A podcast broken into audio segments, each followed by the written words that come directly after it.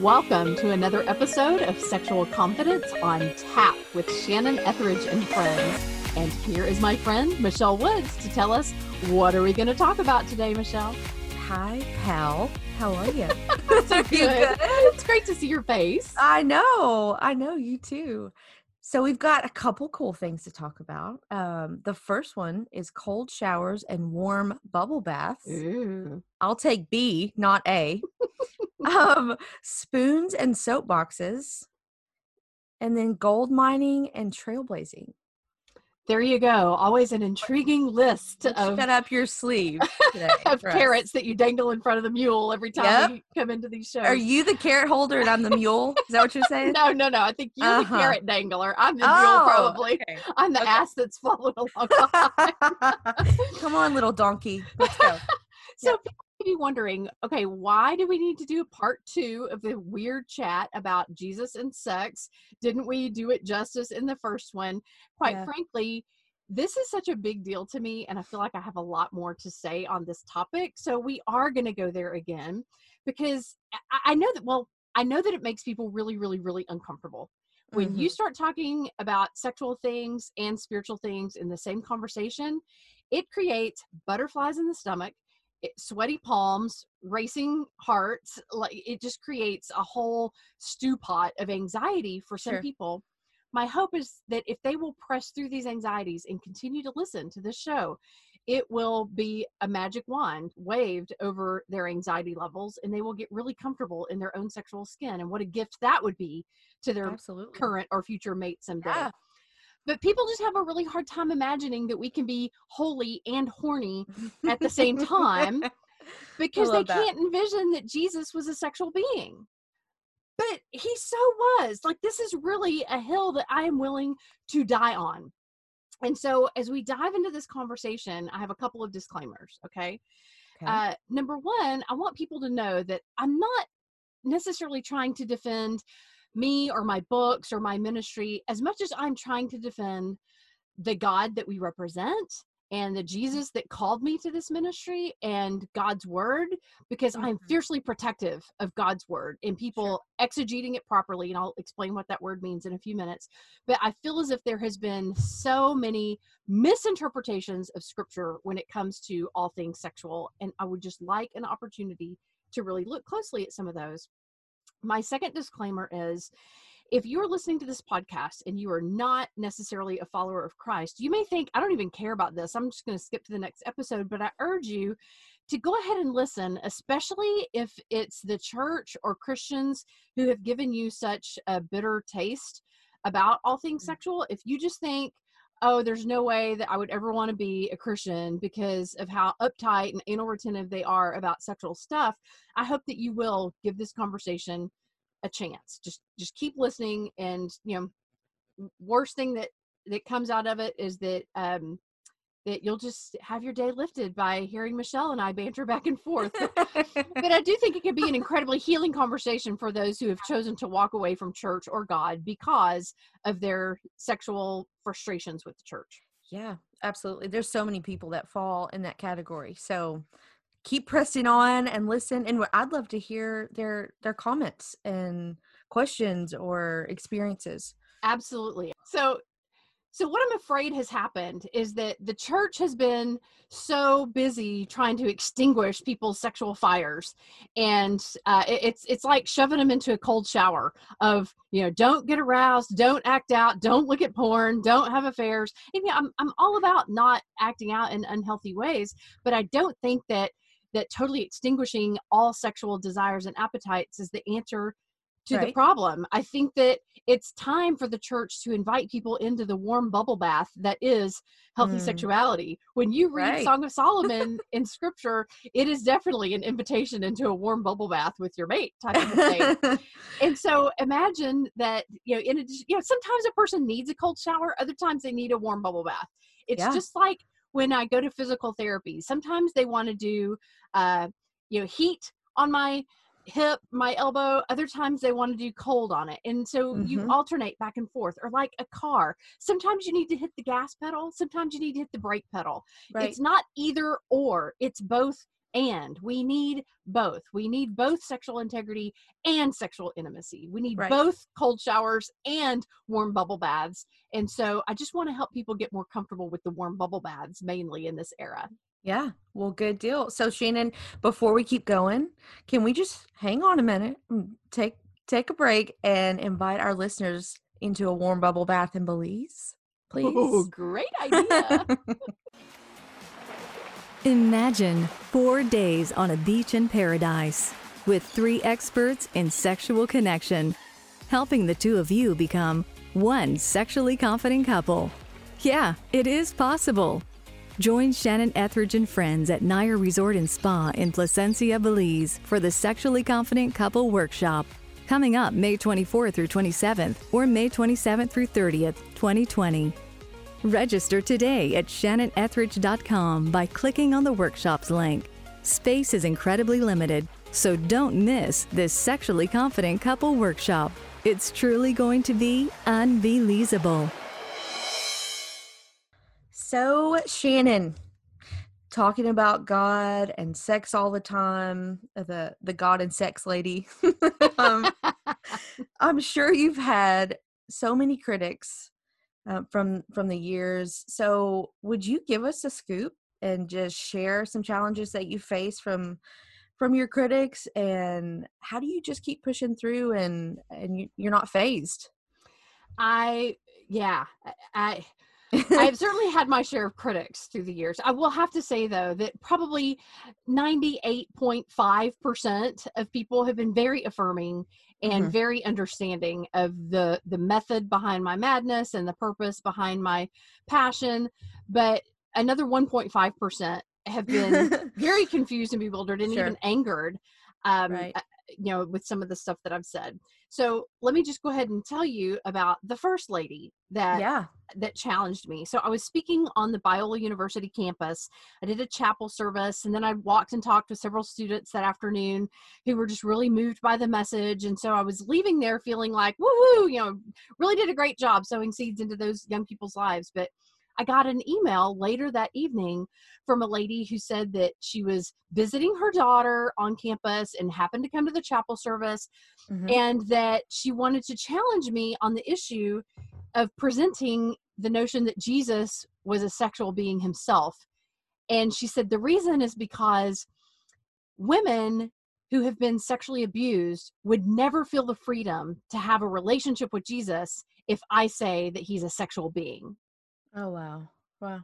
Yeah. And I'm like, but but mm. Uh, uh, uh, you want me to say that he wasn't a sexual being? Like what hope does that give all the rest of us who need to be comfortable with the idea of approaching his throne of grace with confidence because he him, he himself has experienced every temptation known to man like i can't say that jesus wasn't tempted sexually that's not biblical so right. i just i won't change the message just to make other people feel more comfortable Mm-hmm. Um, and so my response to that whole notion of, but Jesus wasn't a sexual being, and you can't tell women that, or they'll be uncomfortable if they, especially if they've ever been sexually abused. Uh, that let's just answer the question: Did Jesus have a vascular system? Yes, he was he, human. Exactly. so did yes. He, did he have a brain with a pituitary gland? He did. Did he have blood flow? Yes. Did that blood flow ever go to his genitalia? Oh gosh, that's a weird question. I know it sounds weird, but it does. Is, but this yeah, is what it means sure. to be human. this is this is not a, a kinky crazy thing. This is what it means to be human. Even little boys, their their penis gets erect when you're changing mm-hmm. their diaper, and little girls get you know, lubricated, and you know, like it. It this is this is what it means to be human. And there right. is nothing sinful about having sexual thoughts or feelings or getting aroused. There's absolutely nothing sinful at all about it. So, of course, Jesus was a sexual being. And my response to her was that if having been sexually abused is so traumatizing to a woman, the answer isn't to neuter Jesus. Mm. The answer is to help her heal those wounds because the reality is is that the damage that was done to her on the day she was sexually abused is minimal compared to the damage that is done every single day thinking that all things sexual are dirty and bad, Bad. and nasty, and I can never ever let Mm-hmm. myself engage in a, a sexual encounter with my husband or anybody else. You know, like that's that's that's neutering yourself. Sure. And I think that's the travesty. That's one of the reasons of why I love working with women at workshops is to help them heal those old sexual wounds. Sure. So I've just learned that sometimes behind the criticism is just a very deep wound, and that they're speaking out of that wound, not out of a, in, an intimate knowledge of Jesus and Sure. the Bible. Yeah. Yeah, that makes so much sense. So, but let me ask you about scripture. Isn't there a scripture that talks about, you know, looking at someone sexually or having sexual thoughts and um like that that's basically committing adultery? What about that? Yes, th- Matthew five is the that's the scripture that people want to throw up, to, not throw up, but you know, that, that, that they want to present as their defense. That no, wait a minute, sexual thoughts that produce a feeling that create a temptation are sin. Mhm. And and when they hear me saying no, it's not because Jesus experienced thoughts and feelings. It tells us in Hebrews four fifteen, he himself was tempted in every way, but was without sin. And so I I challenge them to unpack that scripture. And Michelle, I am so grateful for my hermeneutics class at Liberty Mm. University when I was working on my master's in counseling, because hermeneutics is the science and art of properly interpreting scripture. So it teaches you how to look at not just what the passage says to you. That that's eisegesis. What it means to me doesn't matter. Mhm. What matters is what did the author intend to say. So you have to look at who was the author or who was speaking, who are they speaking to, uh, what was happening in the culture at the time that necessitated the conversation, what words did he use in the Greek or Hebrew that that you know that illustrate what he was trying to say, and where is it found in scripture what was said before it and after it so that we can see it in context rather than taking it out of context i'm sure that you've seen the media take a sound bite from someone's speech yes. taking it totally out of context and making them look Right. so stupid because that wasn't what they meant to say at all Right. so i have spent years carefully dissecting every scripture that i could find on any sexual topic and Mhm. here's what I learned about Matthew 5 that I hope will set people free. Okay. So, this notion of basically it says that if you even look upon a woman lustfully, you've already committed adultery in your heart. That it would be Mhm. better for you to gouge out your eye that rather than for you to let it cause you to sin. Right. Okay. And uh and that you'll be basically cast into hell type of thing if uh if you allow this to happen. So what first of all was Jesus speaking literally or figuratively? I don't think he really wants us to gouge our eye out. Well, here's the So- thing. Figuratively. Yeah. th- Yes. Lust is not just in our eyeball, it's Mm. in our hearts and minds. Right. So are we supposed to gouge those out too? Like the entire church would be No. walking around blind and with two Mhm. nubs on the end of their wrists for you know, just chopping off their hand or whatever. Carving out their minds and hearts is not an option. Uh, and so he's obviously not speaking literally, he's speaking figuratively. And he's saying, take sin seriously. Now, Mhm. why is he? So it's Jesus talking to his disciples and the other people listening during the Sermon on the Mount. So, why is he saying to take sin seriously? What is this really all about? So, when you dissect the scripture, what you learn is that uh, this is actually in response to the Pharisees' notion that they don't need a Messiah, they don't need a Savior because they were the righteous upholders of of moral truth and that they thought that their acts would get them into heaven. So Jesus was debunking that myth and he was saying, Mm. "Hey guys, your acts are not good enough to get you into heaven." And he reached into their life and plucked out the one thing that they did so often every day as naturally as breathing, and it was if you even look upon a woman lustfully, you've Mhm. already committed adultery in your heart. And so this wasn't a sexual doctrine of if you even notice that someone is attractive or feel any sexual feelings toward them it was a salvation doctrine that even that in and of itself is enough to exclude you from heaven. The only way that you're going to gain interest into heaven is through the blood that i'm about to shed for you. So when you look at it as a salvation doctrine rather than a sexual doctrine this totally changes the lens that you look at it through right is God so cruel that he would create us as sexual beings from cradle to grave? But if we even have a single thought in that direction, we're supposed to gouge out our eyeballs or chop off our hand or that we'll be cast into hell. Like, Right. doesn't that sound like the most evil, twisted, Mhm. bizarre description of God? Right. Do you think that it fits God at all? Not not the God I know. Exactly. not the God I've experienced and have a relationship with. No, but you know, there depending on how you were raised or whatever your belief system is, um, you know, sometimes your thoughts on this are so black and white. You know, there is no gray area, and so I've just through the years and experience and trials and my own struggles, you know, I've learned that we we do naturally have thoughts. This is how God created us, but it's what happens after the thought or Right. seeing someone that's attractive or like does it stop there when it keeps going that's you know for me in my opinion that's where the problem starts Absolutely. It uh, all sin starts with a thought. It's just Absolutely. a small But I just- I totally agree with what Martin Luther said. He said you can't keep a bird from flying over your head, but you can Mhm. keep him from building a nest. nest yes And so yes, if that thought is driving you to act out, then then try to stop thinking those thoughts. Distract yourself. Absolutely. Mhm. But the problem is that when women are lying there in their marriage bed thinking, oh, but I shouldn't be having this sexual thought. It, and so I'll just think about what color I want to paint my walls or my grocery shopping list or whatever. Mhm. They're not letting themselves get aroused. And they're expecting their husband to get them aroused. And that's not their husband's job. It, it, arousal happens between your ears, not between your legs first. It's you have to get your head in the game. You have to let that pituitary gland trigger the blood flow to the clitoris Mhm. to create an interest in sex. But if you won't even Right. let a single sexual thought go through your head because you're afraid that you have to gouge out your eye or chop off your hand or that you'll go to hell, can you see how that is a crazy making paradigm right there? Right. you would withdraw naturally Oh, sure absolutely. So this up. so this passage of scripture is not a sexual standard of don't ever have a single sexual thought ever ever ever. It is a salvation standard of the only way you're going to get to heaven is through Jesus.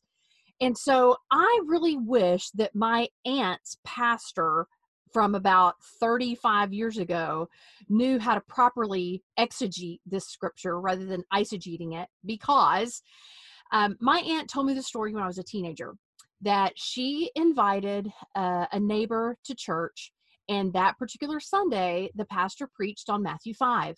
But rather than exegeting it and explaining it as a, as a salvation doctrine, he eisegeted it and explained it as a sexual doctrine. Mhm. And she had no idea that her neighbor had been having inappropriate thoughts toward someone who wasn't her husband. And on Thursday of that same week, my aunt gets a call from her husband. And he says, I think you need to get down here right now. And so mm-hmm. she goes rushing down and she gets there just before the ambulance pulls into the driveway.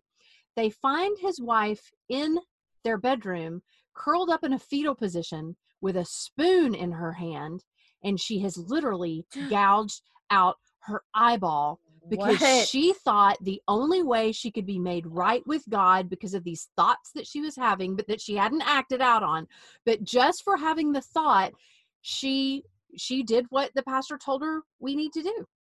this is a true story This is a true story. wow okay So you can imagine how hearing Mhm. that story as a teenager and a Christian, no less, and a sexual being I knew full well, it was like, wait a minute.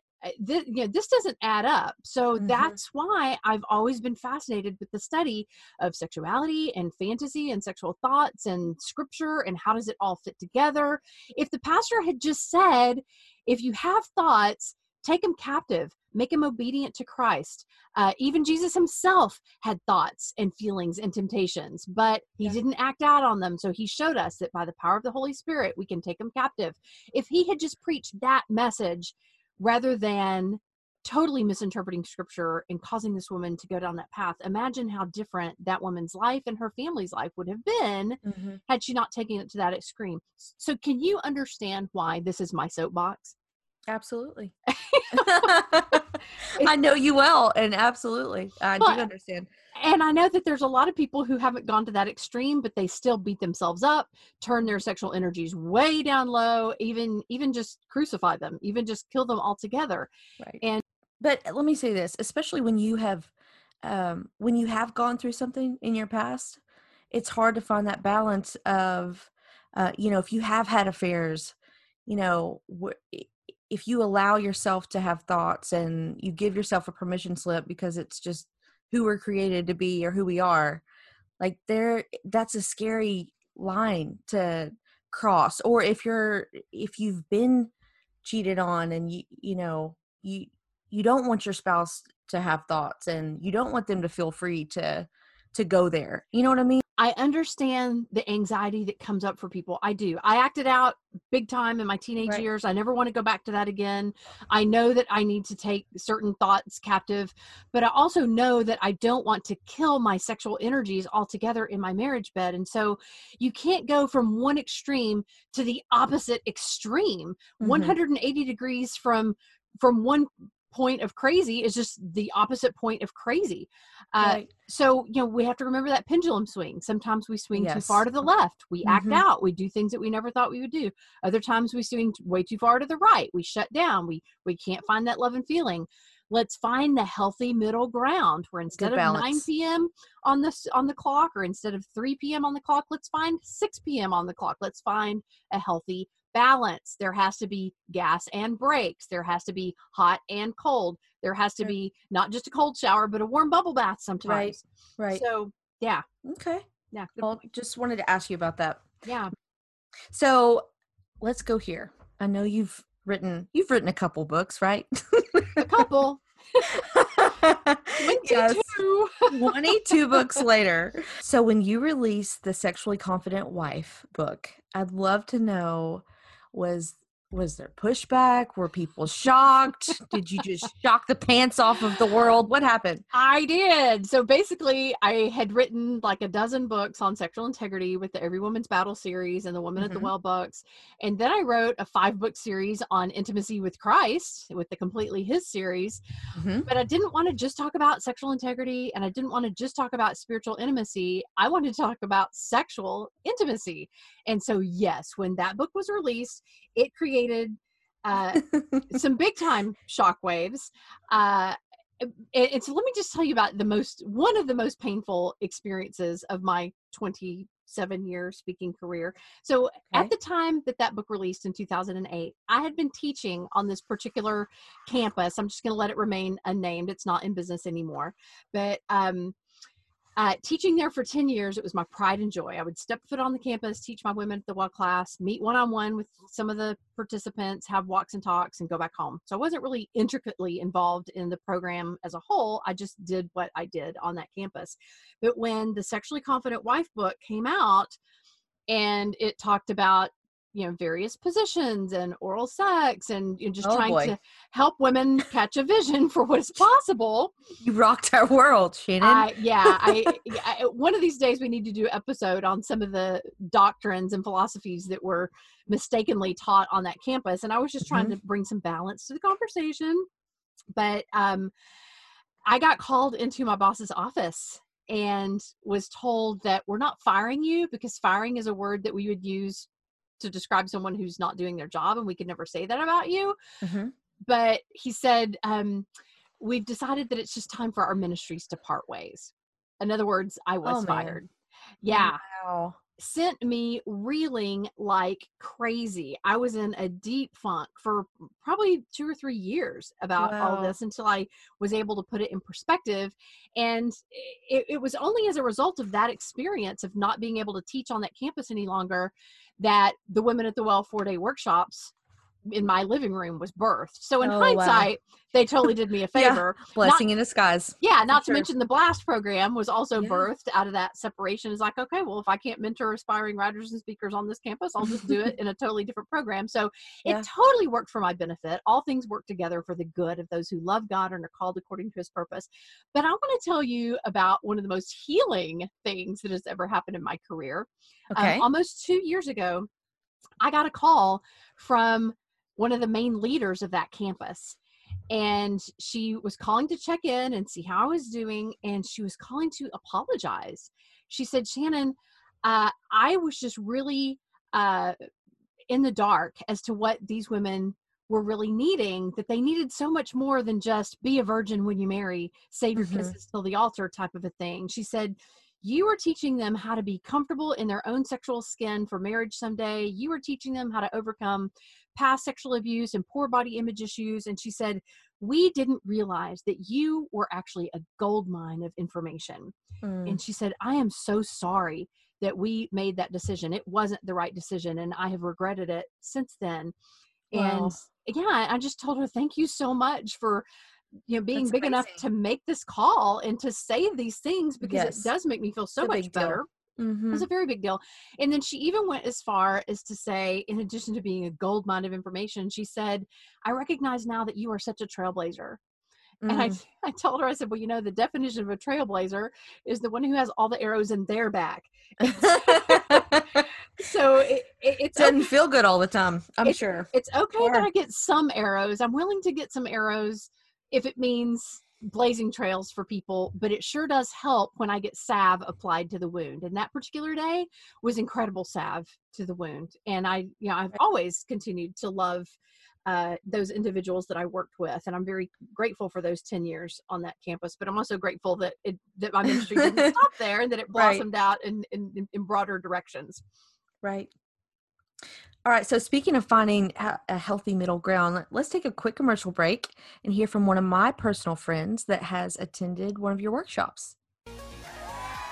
Hey, ladies, I'm Celeste from Arkansas, and I attended my first Women at the Well workshop last year, and I was blown away. And now I want to ask you a few bold questions. What would it look like for you to become a sexually confident woman? Someone who loves touching and being touched, with no guilt, shame, or inhibition. Are you ready to experience the kind of deep inner healing that could make that possible? Would you like to experience a passion for your husband like you've never had before? Or if you're single, would you like to make peace with your past and attract a truly healthy partner? If these questions pique your interest, then consider attending your own Women at the Well workshop with Shannon Ethridge, an author of 22 books and a relationship coach extraordinaire. Learn more by going to shannonethridge.com and clicking on the workshops link. Each four day intensive is limited to 10 women, so act now and reserve your spot today. So, before we wrap up, will you tell us about the experience you had just last year? Oh, you, mm-hmm. you, you knew that we can't Please? talk about critics without going here, huh? yeah, talk about arrows in my back. So I was invited to speak at this huge church up north. And she told me specifically, I don't want you speaking on sexual integrity. We've done that over and over in our church. She Uh-huh. said, I want you speaking on sexual intimacy. I want women to catch a vision for what is possible in the marriage bed. And she said, In fact, we have such a large group, we're not going to have time for you to have all 22 books on the book table. So just bring three. And she told me specifically, she said, I want you to bring the sexually confident wife, the Mhm. passion principles, and the fantasy fallacy. And so that's exactly what I did. However, because people know me most from the Every Woman's Battle series, I think Mhm. that a lot of people just expected that I was going to be on sexual i- integrity. And boy, were they shocked. and so the the really sad thing is, well, I mean, the great thing is that I have never seen books sell so fast. Um, really? I think I took 500 books, and it was an audience of about 600 people, Mhm. and and we sold out of, of one or two of the titles before you know before the evening was even over. I had never seen that many books sell so fast. It was like a two hour span of time, Mhm. and so I felt like, wow, we obviously hit a, a, A nerve. Right. I, I heard, I saw this really cute meme. I have to throw it in here really fast. It said the clitoris has 8,000 nerves. So if you're going to get on one of my nerves, get on one of those. But anyway, Take your pick. 8,000 available. so anyway, I obviously stepped on a raw nerve, and I hate that. I hate that I didn't have the opportunity to interact with this one individual because she refused to talk to me. She refused, but Oh. she went to her church leaders and complained that what she heard me say was, "If you don't get turned on by thinking of your own husband, then it's perfectly okay to just fantasize about somebody else's husband." Oh. Wow. You you have read enough of my books and attended enough of my workshops and done enough coaching with me. Would I ever say that to someone? That is not the message you've ever sent, that is so not in my opinion. message. Yeah, that is so not the message. It proves what Richard Rohr writes in one of his books. I can't remember which one. I've read so many of them. He says, People don't always hear things as they are, they Mm. hear things as they are. they are like Yes. personally, right? Yes. And so the Yeah. only explanation that I got from her via email was that she had been mentoring a woman in that congregation who was going through a very painful situation, that someone had felt an attraction to her husband Mhm. and had verbalized that attraction and sounded as if she was trying to create some sort of affair experience. So obviously inappropriate. That's not just a thought. That was a thought that she carried out into an action. action. I would totally condemn that. Um, and so again, she she refused to talk to me, but she actually reached out to my co-authors with the Every Mhm. Man's Battle series, Steve Arterburn and Fred Stoeker, hmm and accused me of being unfaithful to the Every Woman's brand because I preached a message on sexual intimacy rather than sexual in- integrity. And it's like, how does preaching on sexual intimacy make me unfaithful to the message of sexual integrity? The two go hand in hand. Right. This is one conversation, people. This is two sides of the same Intertwined. coin. Yeah. This is like when you look at your bathtub, there's a cold and there's a hot. you know, you can't have all of one or all of the other and Yeah. have a luxurious bubble bath. It is a combination of the two. We have to move beyond the integrity conversation in churches and cover the intimacy conversations, or else we're going to continue to be looked at as so irrelevant and anal retentive and Mhm. stick in the muds when it comes to sexual stuff. And then what what really I, I guess this was the salve to my wound. There have been some people that were at that event that night who have reached out to me saying, I don't know what she was so upset about. I, I didn't hear anything that I disagreed with. Some have come to my workshop, some have reached out for one on one coaching. And so I, again, I just have to I have to ignore the the 1.5% who misunderstand me because of their own personal wounds or triggers and just keep my nose to the grindstone of Sure. preaching this message that Jesus was a sexual being. Therefore, we are sexual beings and there's no sin in it, there's no shame in it. We have to incorporate both uh, addiction language or integrity language with therapy language or intimacy language. The two go hand in hand. The pendulum does swing back and forth, and that's okay. Uh, just find that healthy middle balance. So, Michelle, here's here's how I would encapsulate this show. This is what I want people to take away from this two-part conversation. We have to make it unweird that Jesus was a sexual being. Right. Right. We can embrace both sexual integrity and sexual intimacy in marriage with no guilt, no shame, no inhibition. And this really is a hill I'm willing to die on.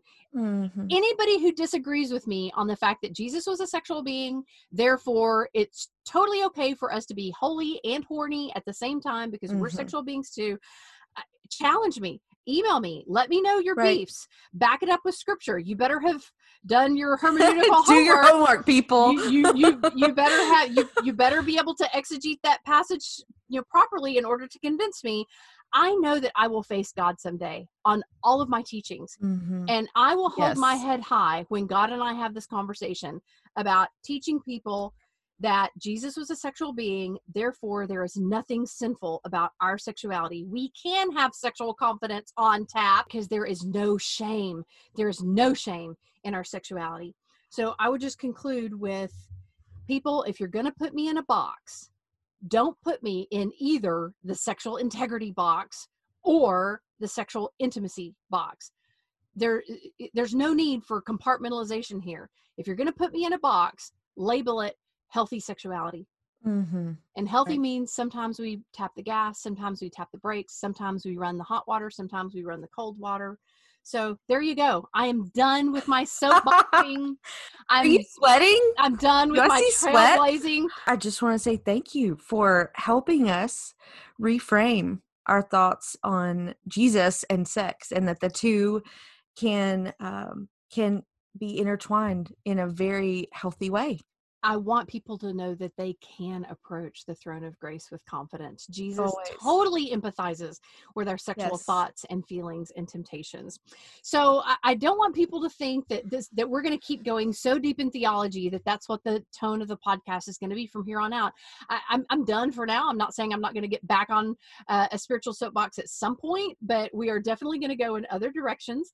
In fact, next week we have a special Valentine's Day episode for people where Michelle and I brought our husbands in on the conversation for some little fun games.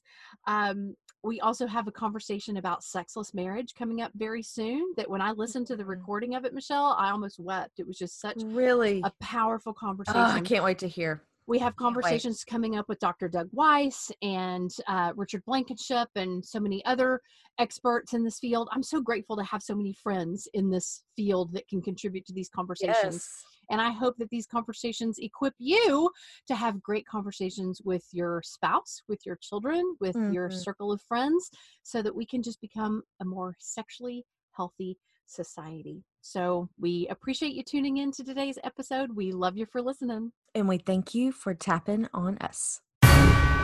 So just- please, please put me in a bubble bath.